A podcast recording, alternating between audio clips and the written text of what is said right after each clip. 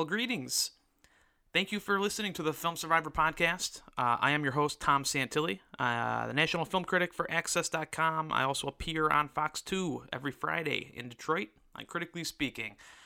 It's a big week at the movies this week. Uh, coming up this weekend, we have um, big releases. Uh, the first, you know, of course, from Christopher Nolan, uh, the highly uh, anticipated and based on early reviews, looks to be one of the first Oscar contenders of, of the year. It's uh, Dunkirk. That movie comes out Friday, as does uh, huge sci-fi, uh, huge budget, I should say, sci-fi film. Uh, Valerian, The City of a Thousand Planets. Uh, those two movies hit theaters this week, and uh, we're going to talk about those in a little bit. Uh, but yeah, this week on the podcast, um, my guest is going to be uh, fellow movie critic uh, Kirk Baird of the Toledo Blade.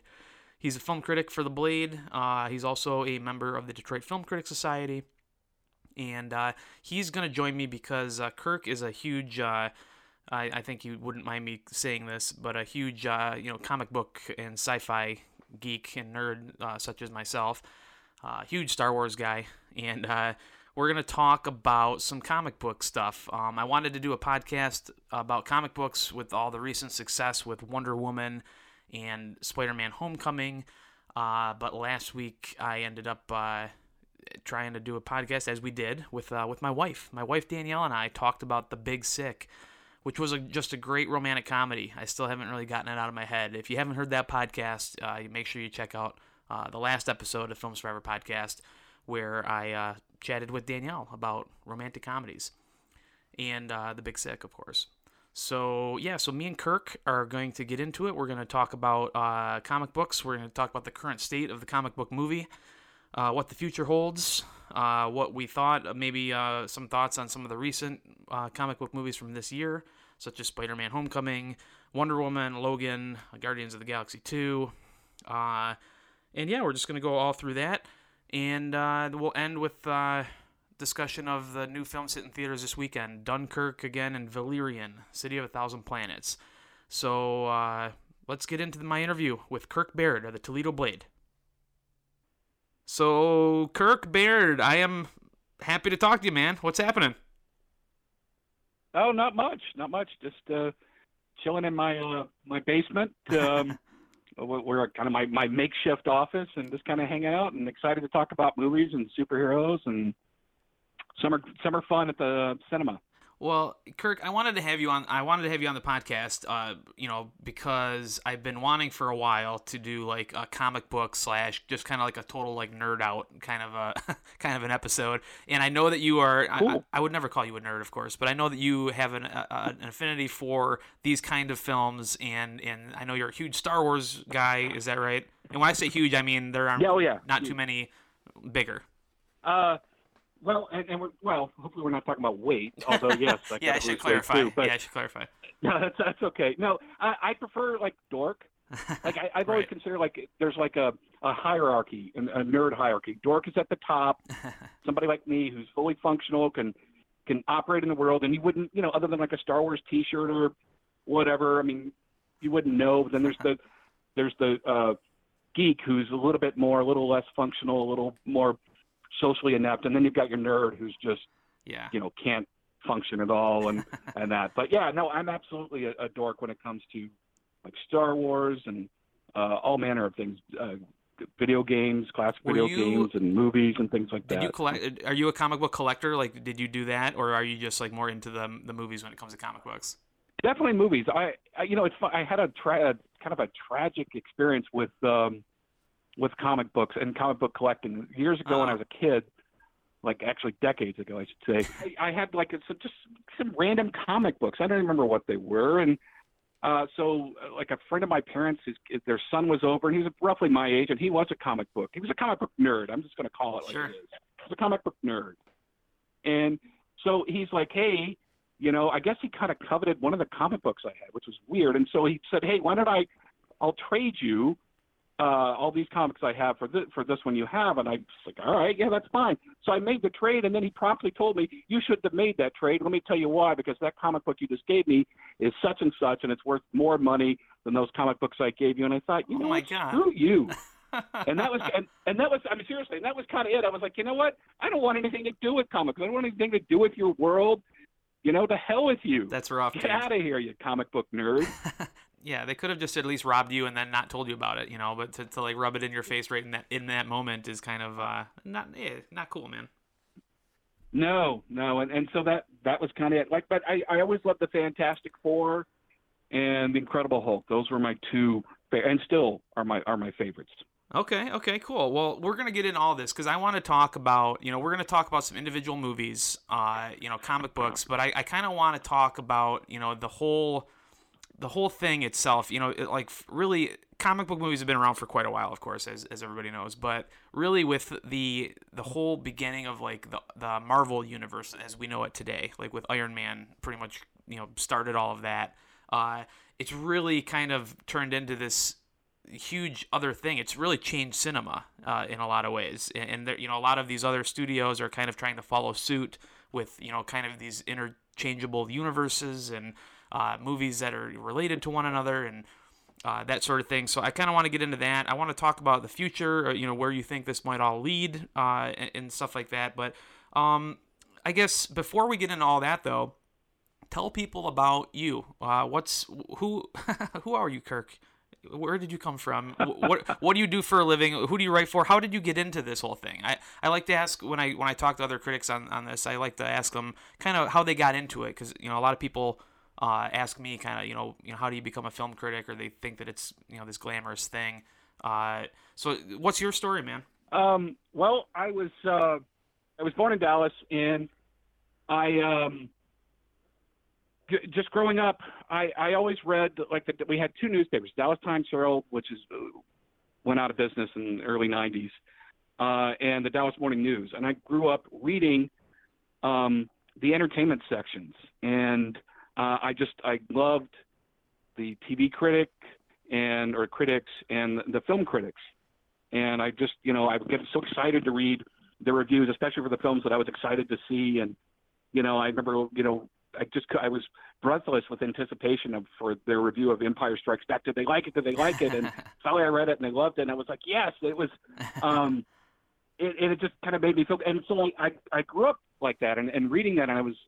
Uh, I just felt a part of that world, and I, my dad was a huge, or is a huge sci-fi fan, and uh, so I was uh, you know, around all these old classic movies and things like that. So that's kind of, you know, just watching all that. And of course, you know, when, you know, VCR and spe- especially in the 80s with Blockbuster, you know, you Mhm. finally had access to all these films. And so I would just watch all these movies and I just kind of was self educated. I wrote, uh, I bought a bunch of screenplay books and, and wrote a screenplay in college just by hand. I actually wrote it out on Oh, wow. hand and, uh, just stuff like that. And that's, um, and I just kind of grew to appreciate it. Took a lot of film classes in college, and but I, I wanted to be a journalist, but I wanted to write, uh, you know, about entertainment and, and those kinds of things. And eventually, you know, it's one of these things you, you almost never really start out doing what you want to do.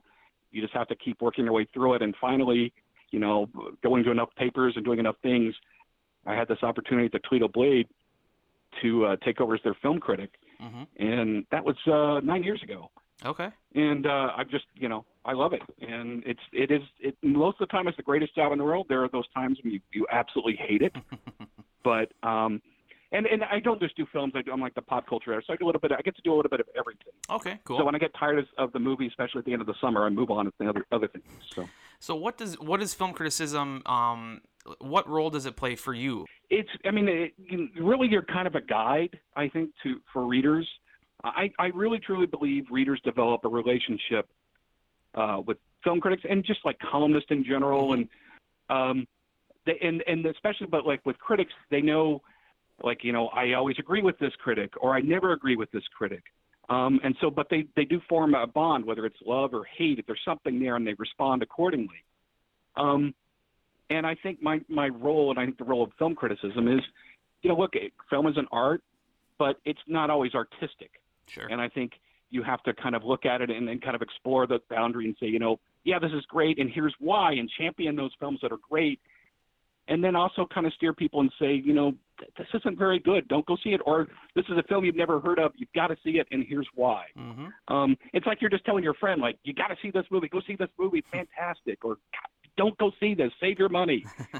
you know that kind of thing. I, I love uh, the, the whole part of it that I like is that whole you know the, the angle of being able to discuss a film with somebody you know like for his for as personal of an experience as a movie is I still think that's why the movie theater works you know is because it's like a communal thing you all go and you're experiencing it at the same time even though you're kind of taking it in uh, differently you know each person but hearing from other people and why they didn't like something or why they liked something and comparing that to what I thought is just kind of fascinating to me you know it's like the human condition kind of a thing.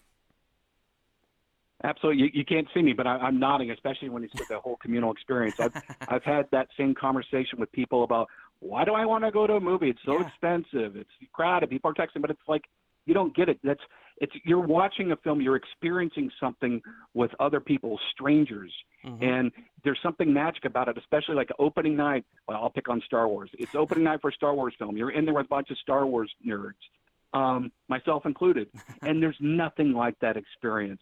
Or Yeah. a, a suspense film, or whatever it is.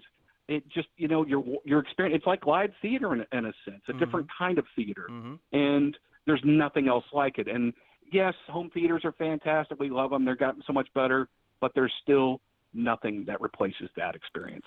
So that leads us back into the discussion of comic books because you know the comic book movie is really the kind of movie that most people uh, seem to want to experience mostly at the theater uh, first. You know because of just how grand they are and you know the, the effects and all the things are you know seeing it on the big screen. Uh, it's the kind of movie that you want to see in, in the multiplex. So uh, let's qualify you though to people that are listening here, um, so they can kind of decide if they want to you know be on board with some of the things you say or not. But uh, give me some give me some of your favorite. What are some of your favorite comic book movies that have that that, that have uh, come out to this point? But my favorite is still the the first comic book film I really saw, which was Superman in 1978, Oh, Richard yeah. Donner's Absolutely. Superman. To to me, it there was so there's such a because I'm an optimistic person, hmm and which is kind of weird to be a critic, but um, but I but I you know I, I identified with that. I looked at that and you know that that speech Marlon Brando gives about you know to Superman, you know they're good people, Kal-El. You know they just you know they just need someone to lead them there, and uh, and I just thought that's so what a wonderful message. It's so true, and uh, and I just love the film and and just that that sense of joy and, and optimism for the future, and um, and and it's interesting because they didn't that kind of lasted. It was almost sort of like you know that was part of the skin of the '70s, and then they get to the '80s, and not to get too political, but hmm you know all these things happened. Things were changing. There was, um, and the mood was changing. And by the end of the '80s, we had comic books that were dark. We had you know the Dark Knight. Yep.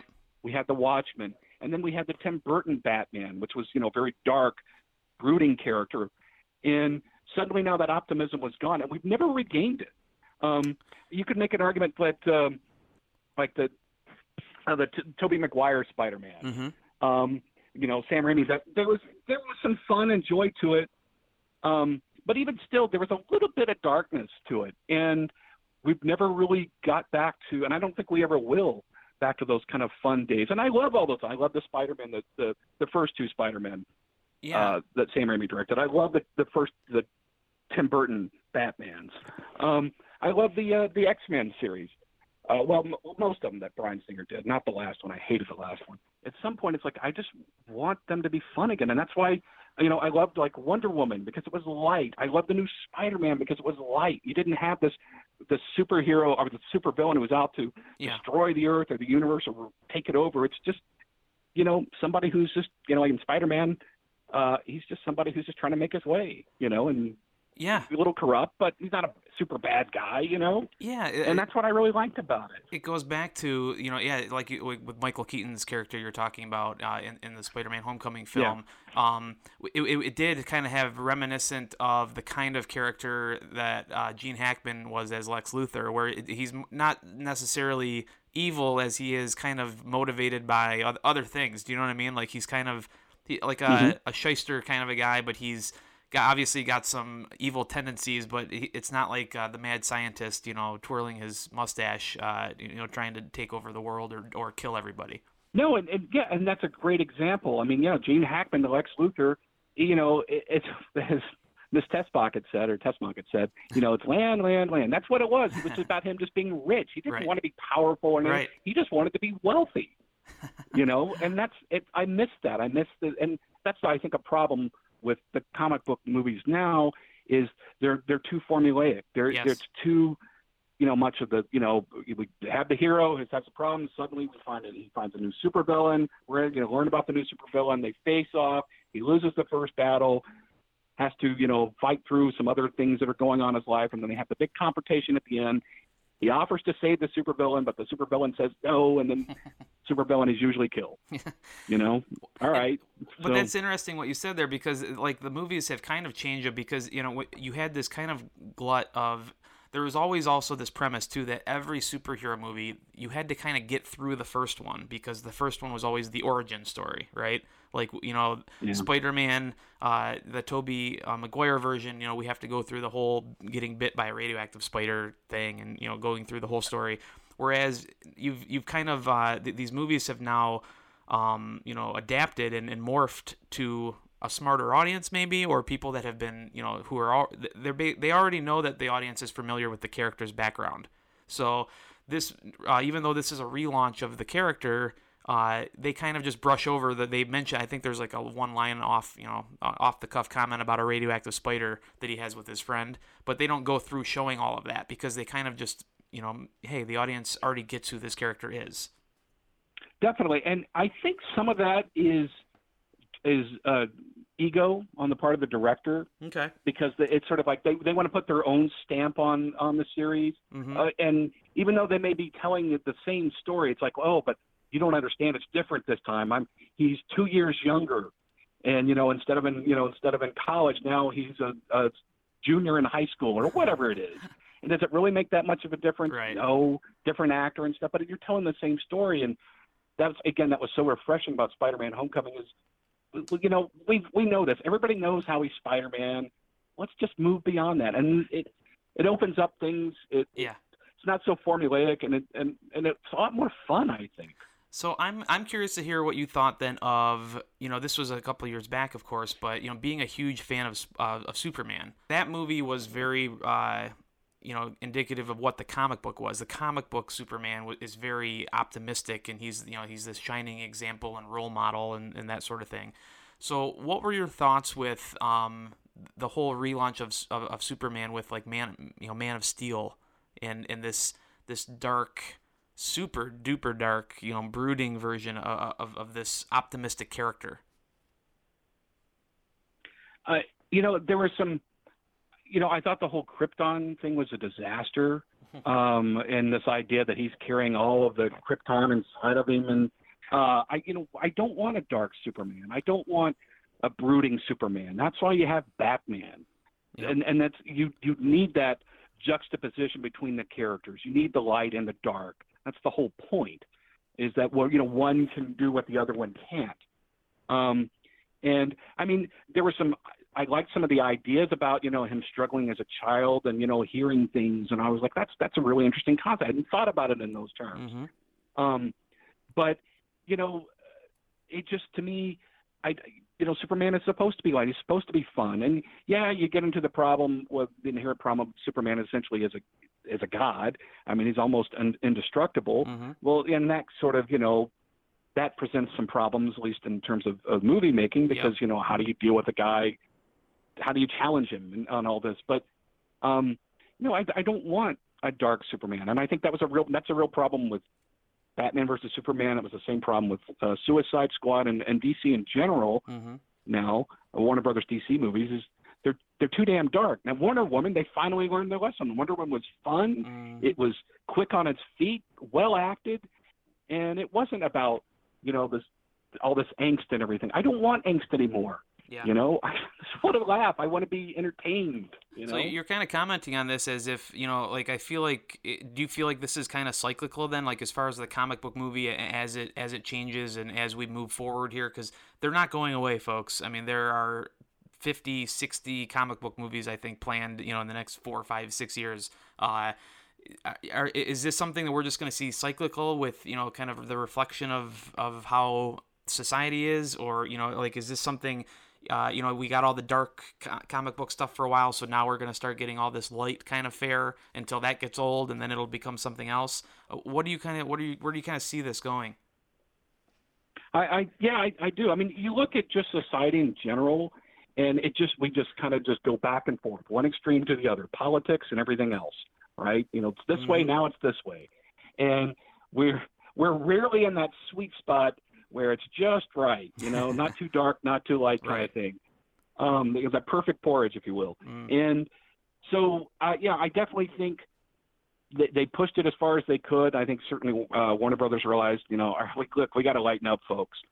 And uh, I think, you know, certainly uh, Marvel's. And now, I mean, some of the the new ones, the the next um, Avengers series. I mean, it's got to get pretty dark. And um, but that said, I mean, something like uh, Guardians of the Galaxy, I thought was, uh, especially this Volume Two, I thought was way too silly. I wasn't a fan of the first one, and I thought this other one was just like just really i mean what are you, what, what's, what are we doing here what's going on you, know? you didn't you didn't appreciate um, the david hasselhoff uh, cameo come on oh, oh, i forgot about it, I mean, it so there's a point where you get like you get too irreverent you're too silly um so you know you can have fun let's all have fun but you know let's it's just like your teacher was like we can have fun in the class but we need to be serious too.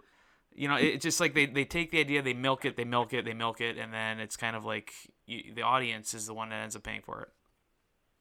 Yeah and it it's that's what the hollywood i mean they have like one original idea and they just keep trying to reinvent it and that's what it was you know suddenly hey some a superhero film was successful let's all make superhero films yep. well no let's not um and yeah the the same kind of thing i you know, eventually this is go- this is going to fade away. I mean, I was thinking about this. Um, think about you know all the like the serials and all the popular like the Blondie films mm. and the 30s and 40s mm-hmm. and all those things. Yep. Um, you know, you you had you had these things, that all these sequels, and you know, eventually people got tired of them. They moved on to something else, and I suspect that's that'll happen at some point. I I don't know when, mm-hmm. but at some point it will this whole thing with you, that you just mentioned too about the, you know the, the idea of, of rebooting or not having any fresh ideas uh, for for people that don't know I did I did some digging you know these are just a couple but on on tap for you know, the next two or three years we're gonna see uh, reboots of uh, The Crow Time Cop uh, Hellboy uh, Green Lantern Green Hornet. Uh, do you do you have a problem with these reboots? And, and, because they also seem to be coming you know uh, sooner uh, than they used to. You know maybe the, you know i guess growing up in the 80s 90s maybe they would remake a movie from 30 years ago but you know if even take spider-man for example we've now seen three versions of spider-man in a in, in a decade well you know it, it's all about money it's all about revenue they see these things you know these tent poles as like major cash cows and um if you know it doesn't work, well then we've got to have this. You know, the shareholders demand this. You know, we, we've got to come up with another. So let's do it again. Let's recast it and get another director and you know and, and go a different uh, go a different direction. And um, yeah, I and what it's going to do is eventually it's just going to exhaust the audience at some point. Um, and we kind of saw this at the beginning of the summer. It's certainly picked up steam. Wonder Woman, I think, actually kind of saved the summer. Mm-hmm. Um, which is funny because there was all this concern about, you know, is she going to be successful? Well, she was hugely successful. Right. Yeah, um, absolutely. But uh, yeah, I, I just think at some point they're just going to, you know, they're just going to kill it. They're just going to keep giving us and these reboots. We don't need another Green. It didn't work. You know, these right. films aren't. if they a lot of times they don't. I don't want to see another Shadow. Right. It didn't work the first time. I have no interest in seeing out there doing it. But stop it. Just move on to other things it, it's crazy. I mean, this goes beyond the, the, the, realm of comic books, of course, in terms of remakes. You know, but that, that's a whole separate issue. But but something that is kind of a newer concept, you know, is you know again what I mentioned earlier the, the with the advent of Iron Man and these interconnected universes and these actors that are signing contracts, you know, based on uh, the number of appearances that they'll make, you know, n- not even necessarily films that are centered on them. You know what I mean? Like I know like Samuel Yeah. Jackson signed a contract to, to appear as Nick Fury over the course of 12 movies, but he didn't know what 12 they would be. He just knew that they'd stick him somewhere. Uh, things like that. I mean, it's really changing how movies are made. And then you have other things. Well, who knows now that the Mummy uh, failed? But you know, the Universal had tried to launch this dark universe where we were going to get you know the interconnected universe of all these monster movies. Uh, you have the DC universe now trying you know trying to create this uh, this thing with Wonder Woman and Batman v Superman and the upcoming Justice League and Aquaman. What what do you as a fan of, of this sort of movie of this genre do you do you like this interconnectivity? Do you think that this is a cool development? And and how do you see this uh, I guess growing? I, I, I think I, I love the idea, and I still kind of do, but um, I mean, it's really ambitious, and if it's done right and done well, then you know, yeah, it could be fantastic. Um, like the first Avengers, I mean, my- that was terrific. That was one of my favorite films. Oh, absolutely. One of my favorite uh, superhero films. Period. sure Um, really well done, fun, um, and it's like this. They got it right, and they've kind of you know back and forth sometimes uh, since then. But um, yeah, I, I think it's it's it's a great idea if you can pull it off. I, I wish I think they need to kind of rein it in and say, okay, you know, three or four films a year. That's a bit much. yeah Maybe we just have a, couple, one a big one in the summer, a big one in in uh, in the fall, you know, Christmas. Um, I would and and let's focus. Let's get them right and not exhaust the audience. I think that would serve them well for for a much longer period of time versus let's just seize the opportunity and just keep throwing things out there. And if it sticks, it sticks. If it doesn't, well, we'll move on to something else. You know, two months later. Um, but yeah, it's it's ambitious idea. I, I like to see it, and I and certainly it's not going away anytime soon. I mean, this is right now this is the thing, and, and they're going to keep doing it until eventually it just doesn't work anymore, and then someone comes up with something else. Well, I'm going to ask you now. I'm going to migrate this to, to kind of a Star Wars question. You know, so because I, I I'm kind of torn on this myself when I think about it. But like, so you have Star Wars, obviously the the original trilogy. Uh, everybody was clamoring for more Star Wars uh, after Return of the Jedi. You know, everybody had just dreamed that you know that there would be additional Star Wars movies. I don't think the prequels are exactly what people had had dreamed up as far as what they were anticipating, but um, th- this leads into a question though. Like, would would you rather have your Star Wars like trilogy, like the act- an actual story that has a beginning, middle, and, and end to it, even if it spans you know three, four, five films? Or, or do you like the idea that there's just Star Wars movies and they just kind of go on and on forever, kind of like a serial, you know, kind of like how comic books do. You know, the comic books just kind of keep Yeah. going and going and going. Do you like the idea that there's like a self-contained story, uh, or do you kind of like the idea that you, that your favorite characters, your favorite movies, are just going to continue on with with no definite narrative? Well, I mean, I mean that's the origins of it. You know, like you know the Buck Rogers, the Flash Gordon serials. Mhm. Um, so I mean, you know, yeah, I, I, I, I like that idea. I, I think maybe Disney has learned that they can't push this as much with Marvel. Marvel, you've had decades of characters and Mm-hmm. stories to explore and bring to the big screen and all that. Star Wars, you're inventing it as you're moving along Mm-hmm. and that's a there's a big difference and i think they've realized that that's a huge undertaking yes disney wants its four billion back well guess what Hmm. that they paid george lucas for Yeah, the, the franchise for the rights they they've more than made that uh, but, i mean that, that's that's not an issue anymore you got your money okay fine i know you got your standalone films i think it's curious you notice like kathleen kennedy said she was going to announce the third uh, standalone film Mhm. uh, by June, by the end of June. Well, we're you know well into July, and we still don't have it. There was the whole you know issues with uh, you know the Han Solo uh, standalone film, and um, so I think maybe they're really kind of rethinking things, and I hope maybe they say, all right, let's just get back and what I don't think we really need. I liked Rogue One a lot; it was a lot of fun, but I I don't. I'd rather just focus on the main story, the the you know the main characters, and yeah, I realize Luke and and uh, you know my original heroes, um, they're going to age out, Right. and you need to move on, and that's great. And you need to tell new stories for for you know like my daughter and, and kids and things with new heroes. And Rey is fantastic. Um, do that kind of stuff, but let's not keep going back and trying to well what about we can explore this and what about this and what about what was Greedo's origin? I don't care. You know just do just make it special again. Just do uh, focus on a trilogy. Make us wait for it. I like that they're teasing us with the with uh, episode 7 Mhm. uh, excuse me episode 8 Mhm. and um just make it kind of fun again. Make it an event. Unlike Marvel where you're just you're getting all these films all the time and superhero films you know, that's the difference between Star Wars and the comic book movies. I've I've never seen another critic so uh, excited at, at a screening than when I than I walked in and to uh, the Force Awakens screening that we had, which was it was like super under wraps. Uh, we all had gotten like a secret email about it the day before that told us not even to mention it to other people that we were getting this this thing, and we all happened to be at a screening day that day, and I think we all got the email at the same time. We all started kind of looking at each other and like, uh, "Did you just get this?" and I remember walking to the theater though, and you're in the theater like the very first row, like leaning forward. You know, there's nothing on the screen yet. You're just like leaning forward. You looked like you were just kind of ready to go, like you know they were gonna, about to release a bull into the, the, the stadium, you know, at the Matador or something. Yeah. Um, Force Awakens, you know, I, I, I get the, the excitement of Star Wars is is, is amazing, uh, especially how they've created this kind of like Pavlov's dog kind of thing with the opening, you know, the music and the graphic, and it just instantly kind of brings you back into your childhood, really. But uh, do you like like Force Awakens? A lot of people argue was like a safe kind of story. In a lot of ways, it paralleled uh, A New Hope in terms of you know the actual story.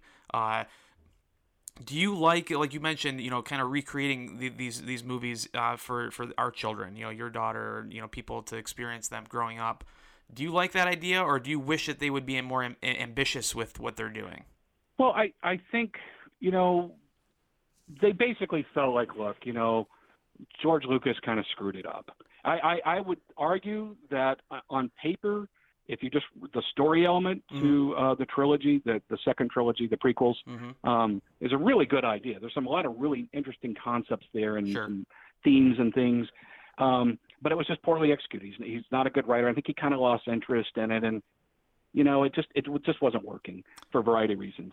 Um, and uh, so I, I think they felt like, look, we got to just wipe the slate slate clean. Let's get back. Yes, we're going to give them exactly what they love. And yeah, there, you know, there's so many parallels and like, wow, this and this, this. Um, but it was still, it was well executed. It was a lot of fun. Um, and it made Star Wars a joy again. I really enjoyed it. And yeah, you're right. I, I've been, I was sort of uh, been bottled because I, I thought when I saw Sith that, uh, in, um, what, 2000, uh, was it six? Six, yeah, I think, yeah. 2006. Um, that, that was it. I was never going to see another Star Wars film in my lifetime on the big screen. Although I kind of thought at some point George Lucas would sell the franchise because he would want people keep making it because that was the goal. right And so now I- it's like suddenly my dream is realized that now I, I'm never going to have that moment again. And so I was really, I remember distinctly leaning forward and looking because I thought I'm taking this all in because this is an experience I'm only going to get once. and I want to really savor this moment. Um, and I'll do the same when I see uh, episode eight in uh, in December.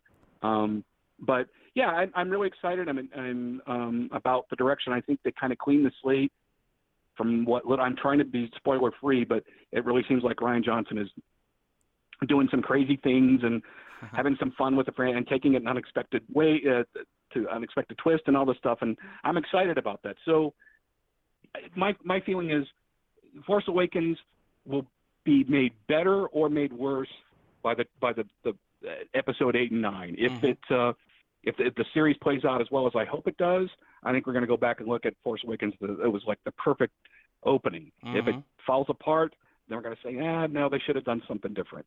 You you know, you thought it was okay, right? I mean, it wasn't great. You were, oh force awakens yeah and- yeah yeah and I loved it. I was okay. Yeah, I, I it was a positive. And what's funny too is I'm actually I, I feel kind of the same. I, I've been I've been in the minority, dude. I don't know if I'm getting old, Kirk, or what's going on here, man. But uh, I've I've been in the minority on on the big uh, movies um, over the past year or two. I did not like. Was it last year, Captain America: Civil War? Um, I didn't love Civil War. Like I thought it was okay. Everybody thought that movie was amazing, and then I I'm lo- with you on that. I thought it was okay. yeah, and then I liked. I would totally. I, I'd be shocked if you agree with me here, but I actually liked X Men Apocalypse, and then everybody else hated that movie. Uh, yeah, we're complete disagreement on that one.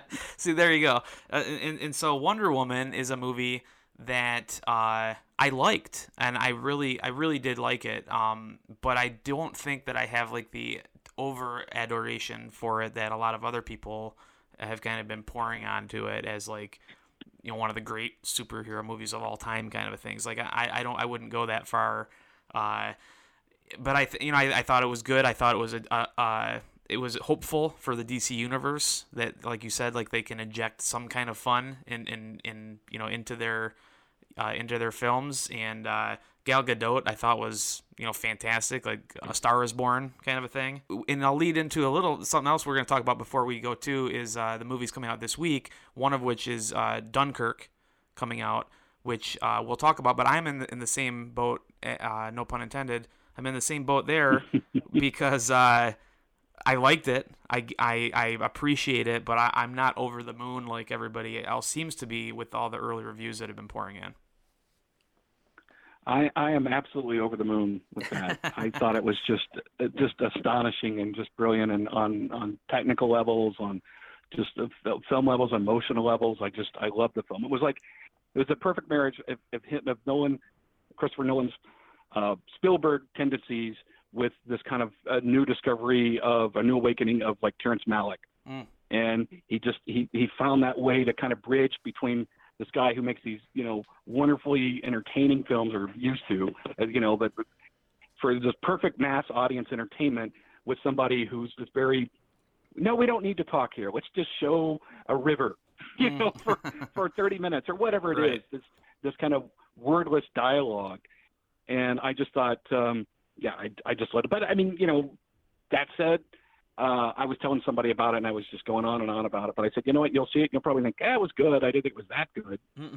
so he he's ama- he's amazing. I mean, Christopher Nolan, I, I think obviously is one of the best, you know, most exciting uh, filmmakers around at the moment. I think clearly. Uh, the same thing happened though with uh, Paul Anderson or Paul T. Anderson. I, I feel like mm. with uh, the Master and things like that. I, I think at a, at a certain point when you have had such a great run of films, I think that there's like a kind of a like a hero worship kind of thing that starts happening where people like the film yeah. uh, before you know without even really taking it because they know that it's this guy's latest film. Do you know what I mean?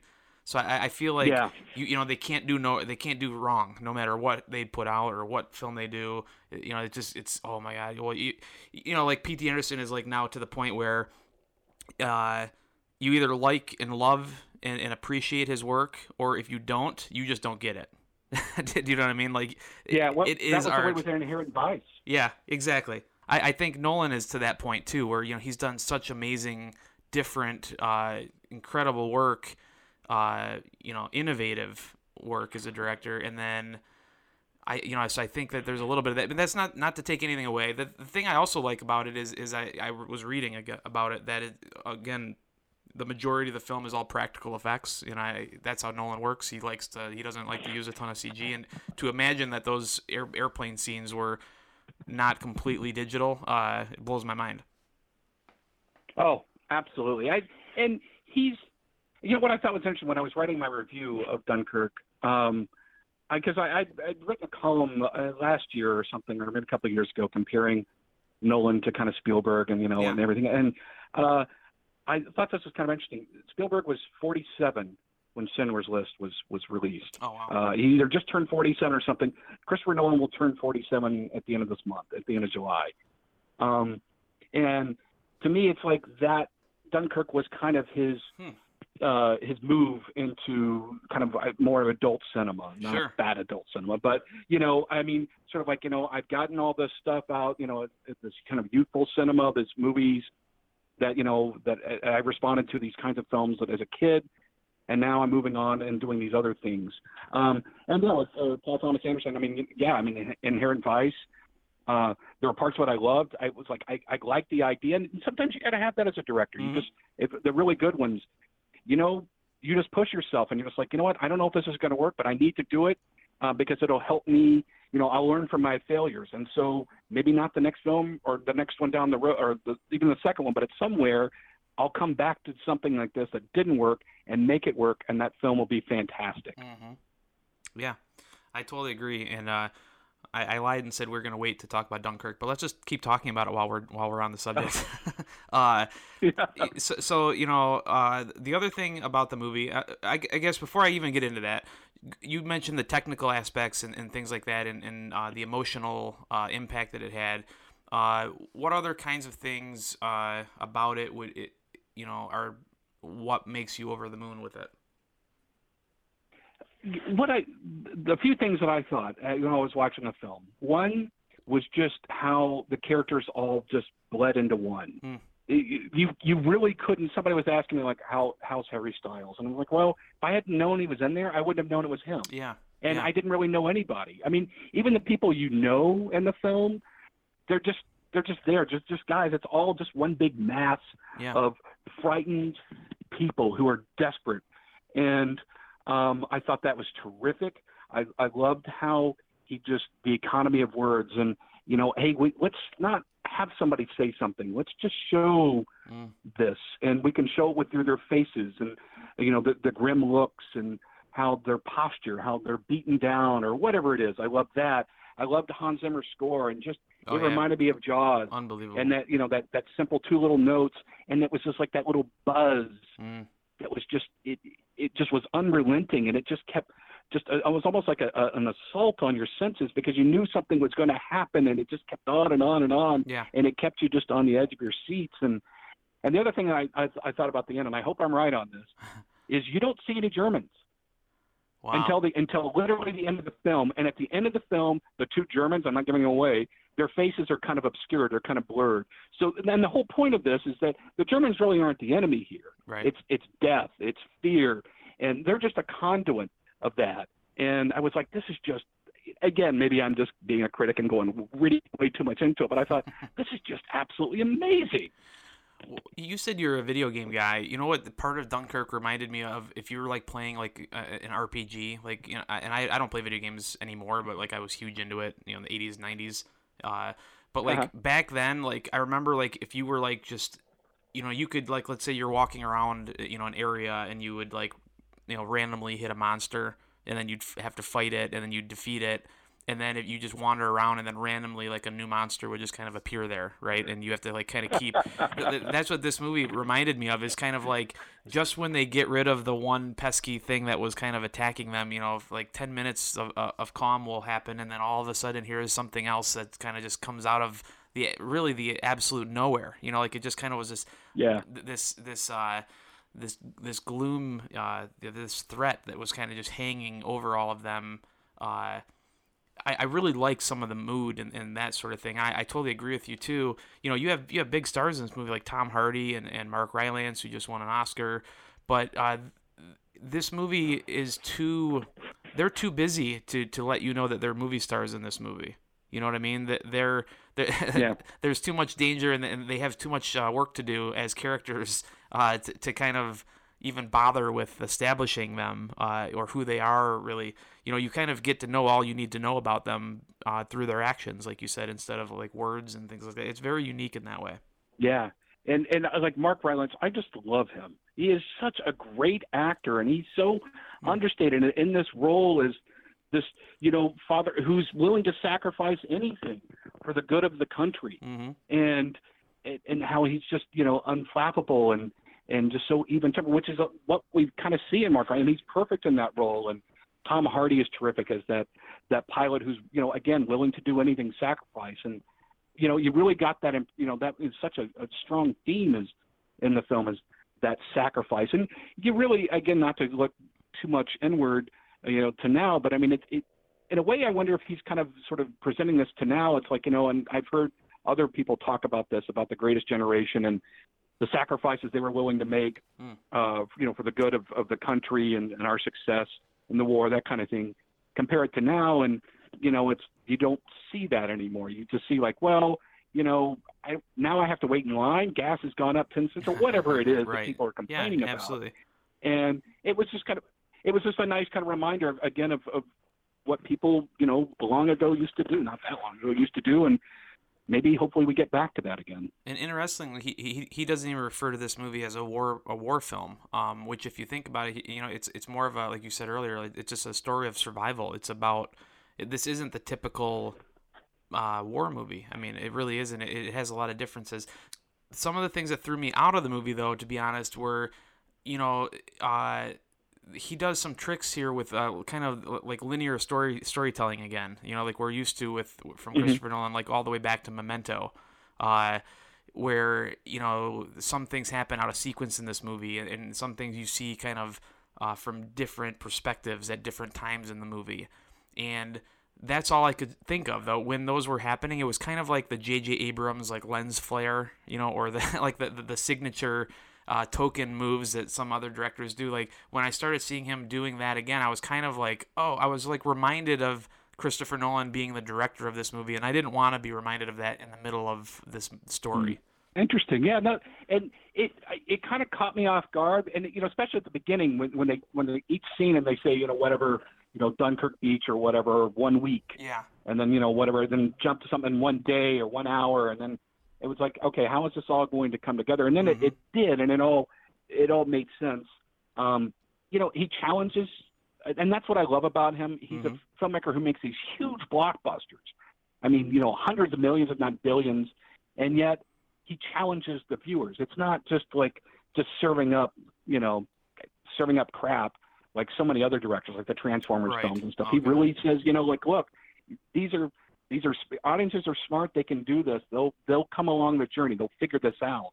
Um, and that's something that, there there aren't many filmmakers willing to take those chances, especially now with you know these big films and things. And I, I really maybe and that's another reason I, I applaud the film is I like that he's taking such a chance.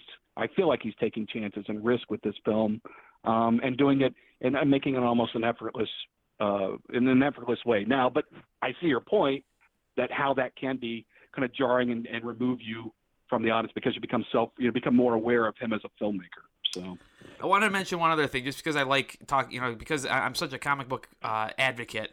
Uh, you know, a uh-huh. lot of movies too over the years, people don't realize uh, are comic book movies. You know, because people think of like superheroes when they think of comic books, but people don't know that movies like uh, you know, uh, Weird Science uh, was based on a comic book. Uh, Diary of a Teenage Girl from a couple years ago with Bel Powley, who was uh, pretty amazing up and comer. I don't. Did you see that Diary mm-hmm. of a mm-hmm. Teenage Girl? Yeah. Uh, Big yes, Hero, yes, that was fantastic. Yep. Big Hero Six, uh, History of Violence. you know, V for Vendetta. Even earlier this year, there's a small film called Wilson with Woody Harrelson. And then, of course, Kingsman. There's a sequel coming out to that movie. The Secret Service was was a comic book. Uh, did, were you a Kingsman fan? Yeah, I did. I did like it. I did enjoy it, and um, again, you know, just it's kind of nice to have something that's where it's a different take. You know, a different kind of comic book where it's not superheroes, and men and women in tights, that kind of thing. um, so yeah, I, I I'm all um, you know, so I mean, if it's a good story, it's a good story. It doesn't matter if it's a comic book, if it's a novel, if it's a, you know, someone's scribblings or yes. something like that. I mean, you know, if it works, it works. And uh, I wanted, I uh, you know, just to go off of this too, I had dug up. Uh, Maxim magazine had come out with a uh, with the top twenty of uh, uh, best comic book movies of all time. What are some movies that you would be very shocked are not on this list?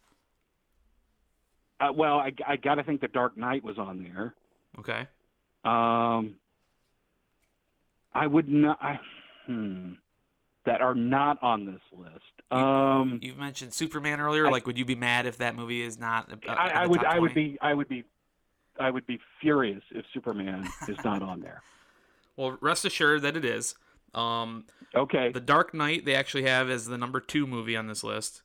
Uh, they list Superman as number four. Number uh, they have Avengers on this list. Uh, yeah, so Dark Knight is two, Superman is four, Avengers they have on this list it comes in at seven. They list. Hmm. I'll go through this, uh, and, and, you can just maybe comment on just any of these movies if you if, you know tell me some things what you think or whatnot of this list. But yeah, the number okay. one movie that uh, according to Max Magazine, best comic book movie of all time, they list as Iron Man. Okay, I was actually going to say I wonder if it's Iron Man. um, I wouldn't have it as number one, but you know it's true, and it, it giving its important, given its importance. I mean, you, yeah, I mean, I, it makes sense. I don't. You can make an argument for it, and I, you know, and that's fine. Yeah, and I think in their explanation of it, they did list because of what it created, you know, in this new kind of universe mentality. That's what they feel like it's an important movie, I guess, is you know more than maybe the Yeah. best. Uh, but yeah, number two is Dark Knight. Uh, number three on the list comes in as uh, Spider-Man Two, the Raimi film. Uh, Mm, yeah. Superman is four. They give Logan number five on this list. Oh no, no! It, it, one, it's way too early. The film's only been out. You're saying already it's number five comic book of all time, and it's been out what five months? I totally agree with No, this list. no, no, no, no. Get- Yeah, This Yeah, list. that's ridiculous. Next. Okay, that this might that might have been why I pulled this list. Okay, I'll, I'll be honest. Uh, number six, uh, Men in Black. It's one of those, yeah, that you forget. I mean, I knew it was a comic book, movie, you know, adaptation, but you sometimes you just forget it. But and you, it's a movie that you forget about. Mm-hmm. Sure. You know, you don't think about it anymore. Well, I heard that they might do Um, a crossover okay, but- with the the Twenty One Jump Street franchise in Men in Black. Have you heard about this? God, I, you know, haven't we suffered enough? Eh, no, just stop it. No, Oh, man. let's not incite the apocalypse. No, number seven is uh, the Avengers. Uh, number eight, we have Guardians of the Galaxy. I Number would, I would differ on that, but okay. Okay, uh, number nine, they have, uh, and this is the highest rated X Men film they have on this list. And in fact, it's the only X Men film on this list, and it's uh, X Men Days of Future Past. Yeah, and I would actually have that up much higher because I loved that film. I love that movie, Loved it. and I actually think First Class was was an awesome movie. Like maybe one of the best. Oh, so X-Men did I. movies. Oh yeah, and that doesn't appear here at all. Uh, but no, then no, but Days of Future Past, I could, I would put in my top five, maybe top three or four. Yeah. Okay, yeah, I and I would agree with you. Uh, let's see, rounding out the what? Let's see, four, five, six, seven, eight, nine. Yeah, rounding out the top ten. I totally disagree with this. We talked about this already a little bit. Was uh, Captain America: Civil War? Yeah, overrated. No, I didn't. I liked it, but I didn't love it. Number eleven, I also disagree with. Uh, number eleven, they have Doctor Strange. I like that. I did. I did like that a lot. I wouldn't put it that high though. No. Okay, uh, twelve is uh, Batman Begins. Yeah. Okay. Uh, where did you fall on Deadpool? Deadpool, we got at number thirteen. I like Dead. I like the first 30, 40 minutes of Deadpool, and then it's like you know, it's like sitcoms are a half hour or actually less than that for a reason, because you know, you just at some point you just get tired of them, and Sure. that's at some point I was like, okay, I get the shtick. Yeah, It's not funny anymore, you know. Um, for that first half hour, I was like, this is great, I'm loving it, and then it's like, okay, it's time to go home. The party's over. Get out. yeah. Well, Um, there's more But, Deadpool. yeah, coming. and that's that's Number 14, The Crow. Brandon Mm. Brandon Lee. okay. Yeah. I would put it. Yeah, that's good yeah. movie. No, good good call. Uh, another good movie, uh, Hellboy, with uh, Ron Perlman back in the day. I don't know how old that movie is Mhm. now. What, 10, 15 years maybe. Uh, Yeah, no, that's a good a good call on it. Road to Perdition. Based on Oh, a I comic love book. that movie. Yeah, not a lot of people know that, but that's a Yeah. great movie. Uh, Scott Pilgrim versus the World. One of my all-time favorites. Love that movie. Classic video games and all that. Yeah. Oh no. unique, very very unique film. Uh, and then rounding out the list, the last three on here, they have uh, Dick Tracy, uh, Oh God. what? Dredd, uh, not not Judge Dredd, but the, the latest Dredd version that I think is like four or five years old now. And uh, number twenty on the list is Sin City. Oh God, no, I, uh, no, no, uh, and uh, what? Tank Girl? They didn't get Tank Girl on there. Um, so yeah, what, what- uh, yeah, so th- so they're saying yeah, Dick Tracy, Dredd, and Sin City better than every X Men film other than Days of Future Past.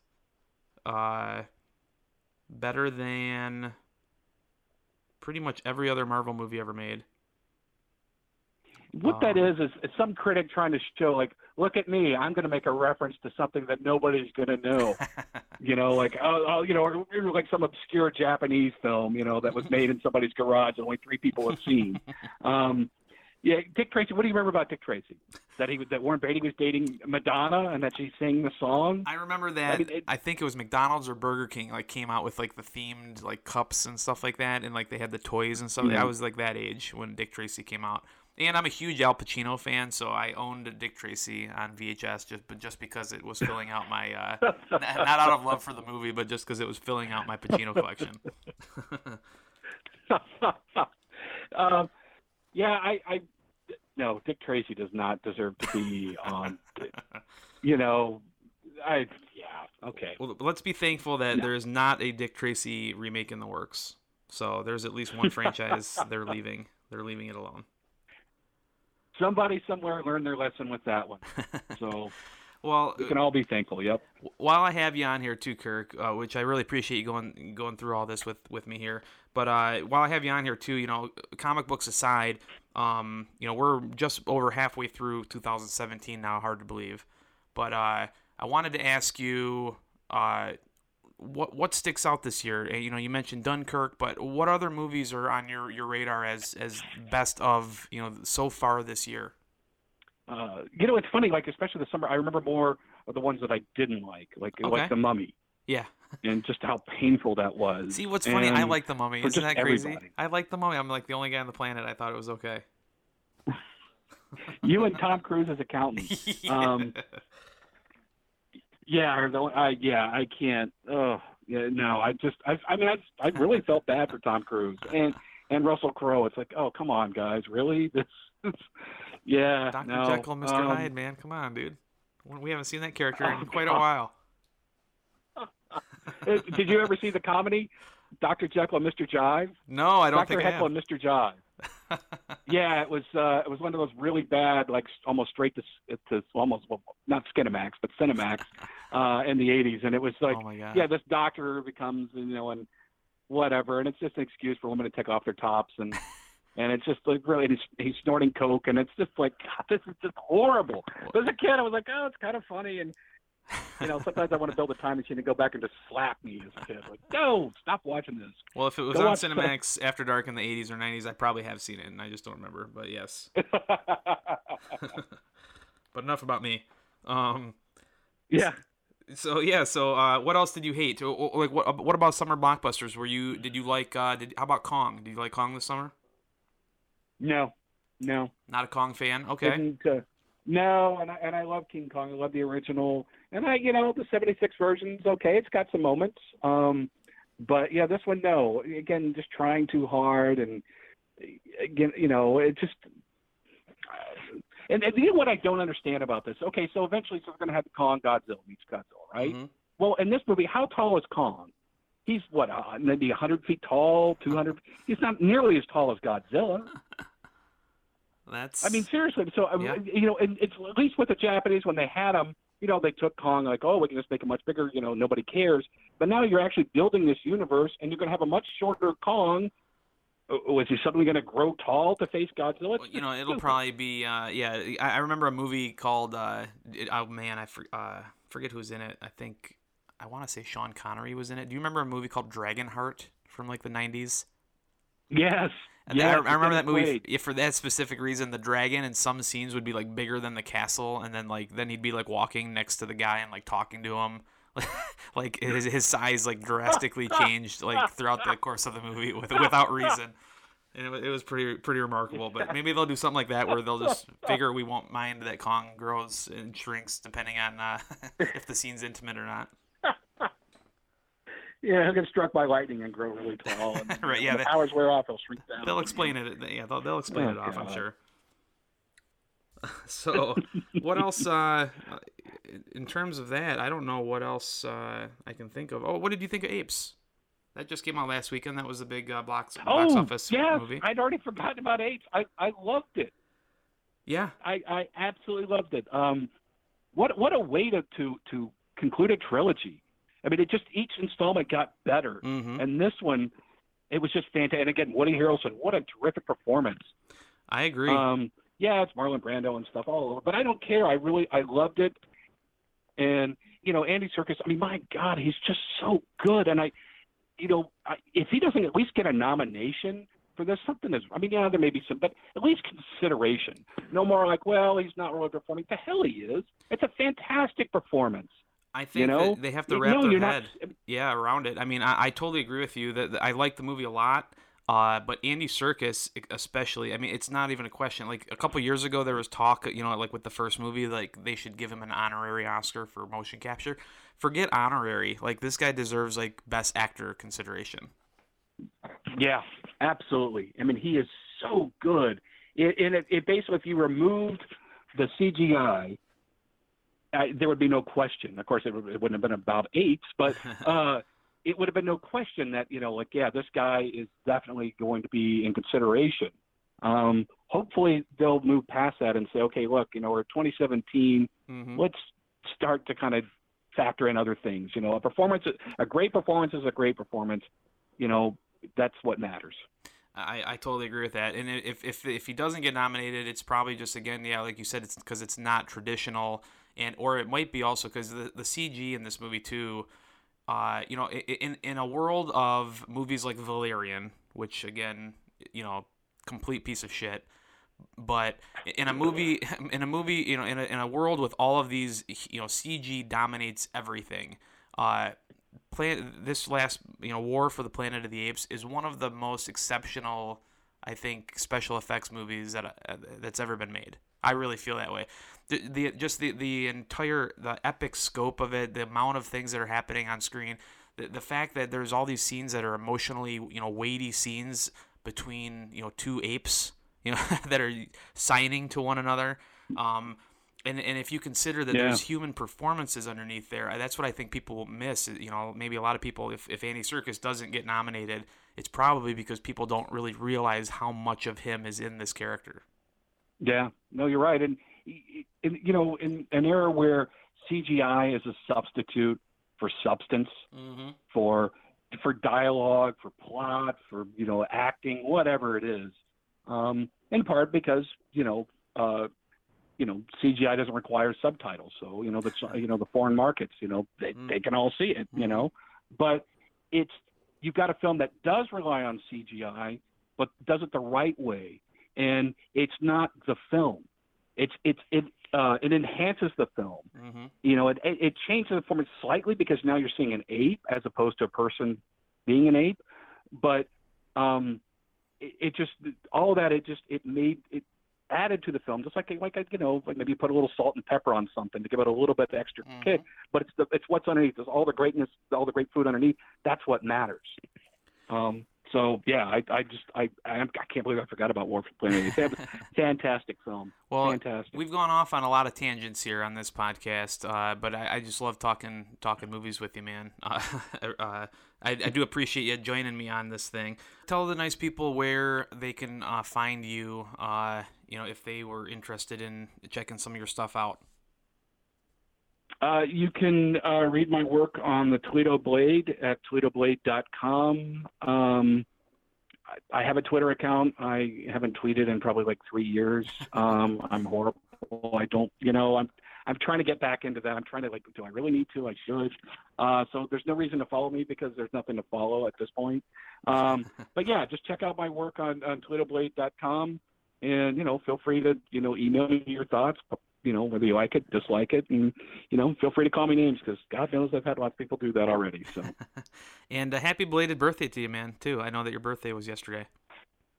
oh, thanks. Yeah, I'm I'm really excited. You know, it's always nice to be 21 again. So. again this year, huh? For the for the Yeah, again the- this for year, the so- twentieth time, right? Yeah. Something like that. Yeah, no, I, no, no. Well, thanks. Yeah, it was, it was nice. Uh, I didn't go see a movie, so that was kind of refreshing. So, Well, cool, man. Well, Kirk, again, thank you very much. Uh, everybody, you've been listening to the Film Survivor podcast, and uh, we appreciate you, and we will uh, talk to you next time. thanks for having me. So that'll do it for this uh, week's edition of the Film Survivor podcast. I want to thank uh, Kirk Baird for joining me today. Uh, that was a lot of fun. Thank you all for listening. Uh, and please stick around. We got a lot of cool stuff. Next week is the huge red carpet uh, premiere event of the film Detroit. Uh, I'm from Detroit, and so this uh, is going to be a big one here in Detroit. They're rolling out the red carpet like they pretty much haven't for any movie since I've been a critic which means about the last eight years or so. So uh, it's going to be a big deal, but we're going to talk all about Detroit next week. Uh, the week after that, I have an interview coming up with uh, the director of a new documentary called Step, uh, Amanda Lipitz. I'll be chatting with her about her film, uh, which is about an inner city group of uh, uh, in Baltimore women who you know start like basically get into like a dance club, and it's very inspirational and real to life and. Uh, that'll be a good one too. So lots of things lined up here on the Film Survivor podcast. As always, I encourage you to uh, uh, follow me on Twitter at Tom Santilli. You can find uh, all of my stuff there as I retweet everything out. But I am the national film critic for Access.com. That's AXS.com. You can also go to TomSantilli.com. If you're a Survivor fan, don't worry, we got you covered there too. Uh, as you know, people who follow me on a regular basis know that I also cover Survivor. We have a new season coming up in September, and sometime in August we're going to be uh, doing like a cast uh, breakdown as when, once they introduce and, and, reveal the new cast of the new season. Uh, I'll be joined by somebody uh, in the Survivor world uh, to chat about that when that comes out. So anyway, lots of coming up on on the docket. Thanks for listening. We will talk to you next week.